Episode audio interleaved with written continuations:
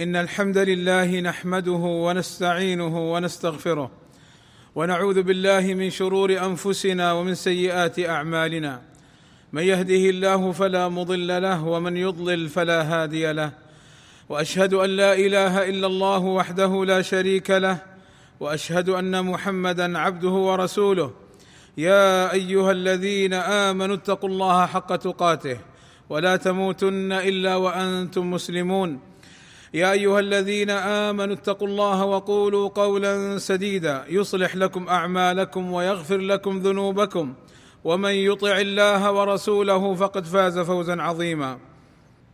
ألا وإن أصدق الكلام كلام الله وخير الهدى هدى محمد وشر الأمور محدثاتها وكل محدثة بدعة وكل بدعة ضلالة وكل ضلالة في النار. أما بعد فهناك بعض الأمور قد يغفل عنها المسلم المذنب فمن ذلك أن يعلم أن المعاصي والذنوب تجلب الهموم والأحزان والضيق والمشاكل والمتاعب.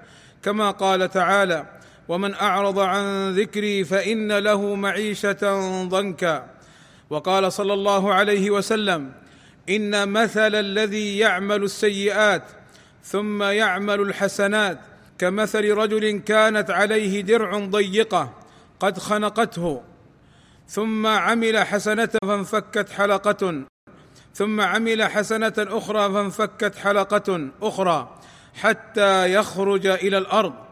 ومن الأمور التي يغفل عنها المسلم أن يتبع السيئة بالحسنة لتمحها لأن تراكم السيئات يؤدي إلى الرين. وهو الغطاء على القلوب فلا يعرف المعروف ولا ينكر المنكر. قال صلى الله عليه وسلم إن المؤمن إذا أذنب كانت نكتة سوداء في قلبه فإن تاب ونزع واستغفر سقل قلبه فإن زاد أي من الذنوب زادت أي النقطة السوداء. فذلك الران الذي ذكره الله في كتابه كلا بل ران على قلوبهم ما كانوا يكسبون. وقال صلى الله عليه وسلم أتبع السيئة الحسنة تمحها ومن الأمور التي يغفل عنها أن يبادر المذنب بالتوبة قبل أن يكتبها الملك فإنه لا يكتبها إلى ست ساعات. قال صلى الله عليه وسلم إن صاحب الشمال أي الملك ليرفع القلم ست ساعات من العبد المسلم المسيء. فإن ندم واستغفر الله منها ألقاها وإلا كتب واحدة. فهذه نعمة عظيمة وفرصة كبيرة لمن أراد أن يتوب من الذنب قبل أن يكتب عليه ويسجل. ومن الأمور التي يغفل عنها صلاة ركعتين توبة إلى الله عز وجل.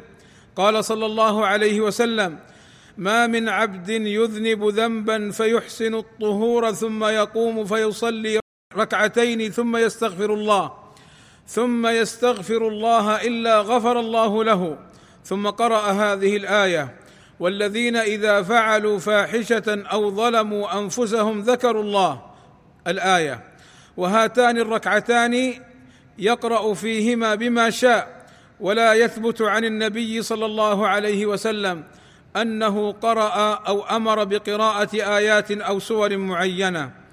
ومن الأمور التي يغفل عنها الصدقة عند التوبة كما في قصة كعب رضي الله عنه حين تصدق لما تاب الله عز وجل عليه. ومن الأمور التي يغفل عنها ظن المذنب أنه إذا تاب ثم عاد للمعصية ثم تاب ثم عاد إلى المعصية مرات متعددة. أن هذا خطأ وأن الأفضل له أن يستمر في المعصية فهي خير من التوبة المتكررة وهذا من تزيين الشيطان وتلاعبه بالإنسان لأن المسلم في الدنيا في سجال وحرب مع الشيطان مرة ينتصر عليه المسلم بالتوبة والاستغفار ومرة يغلبه الشيطان بالذنب والمعصية لكن لا يستسلم. فالشيطان يتمنى أن يظفر من المسلم بهذا الأمر. قال صلى الله عليه وسلم إن عبدا أصاب ذنبا فقال رب أذنبت فاغفر لي. فقال ربه أعلم عبدي أن له ربا يغفر الذنب ويأخذ به غفرت لعبدي. ثم مكث ما شاء الله ثم أصاب ذنبا فقال ربي أذنبت فاغفر لي. فغفر له. فقال أعلم عبدي أن له ربا يغفر الذنب ويأخذ به غفرت لعبدي. ثم مكث ما شاء الله ثم أذنب ذنبا. قال ربي أصبت ذنبا آخر فاغفر لي. فقال أعلم عبدي أن له ربا يغفر الذنب ويأخذ به غفرت لعبدي ثلاثا فليعمل ما شاء. والله أسأل لي ولكم التوفيق والسداد. وأن يغفر لنا الذنوب والآثام. إنه سميع مجيب الدعاء. الحمد لله رب العالمين. والصلاة والسلام على المبعوث رحمة للعالمين. وعلى آله وصحبه أجمعين. عباد الله إن من الأخطاء الفادحة التي قد نسمعها من بعض الناس أنهم إذا رأوا فاسقا صاحب معاصي قالوا والله لا يغفر الله لفلان وهذا حلف وتألي على الله الغفور الرحيم سبحانه وتعالى وهو أمر خطير. قال صلى الله عليه وسلم إن رجلا قال والله لا يغفر الله لفلان وإن الله تعالى قال من ذا الذي يتألى أن يقسم ويحلف؟ من ذا الذي يتألى علي أن لا أغفر لفلان؟ فإني قد غفرت لفلان وكان مذنبا وأحبطت عملك وكان رجلا صالحا فهذا يدل على خطورة الأمر. ومما يدخل في هذا الباب أي التألي على الله أنه لا يغفر لفلان من لا يدعو لولاة الأمر ويقول إن الله لا يغفر لهم بسبب ما يوجد من المعاصي. قال المروذي للإمام أحمد من مات على الإسلام والسنة هل مات على خير؟ فقال الإمام أحمد أسكت بل مات على الخير كله أي لأنه مات على الإسلام والسنة وإن كان مذنبا. اللهم صل على محمد وأزواجه وذريته كما صليت على آل إبراهيم وبارك على محمد وأزواجه وذريته كما باركت على آل إبراهيم إنك حميد مجيد. وارض اللهم عن الخلفاء الراشدين أبي بكر وعمر وعثمان وعلي وعن جميع أصحاب النبي صلى الله عليه وسلم. اللهم آتنا في الدنيا حسنة وفي الآخرة حسنة وقنا عذاب النار.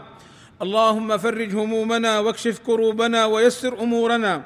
اللهم اغفر للمسلمين والمسلمات والمؤمنين والمؤمنات. الأحياء منهم والأموات.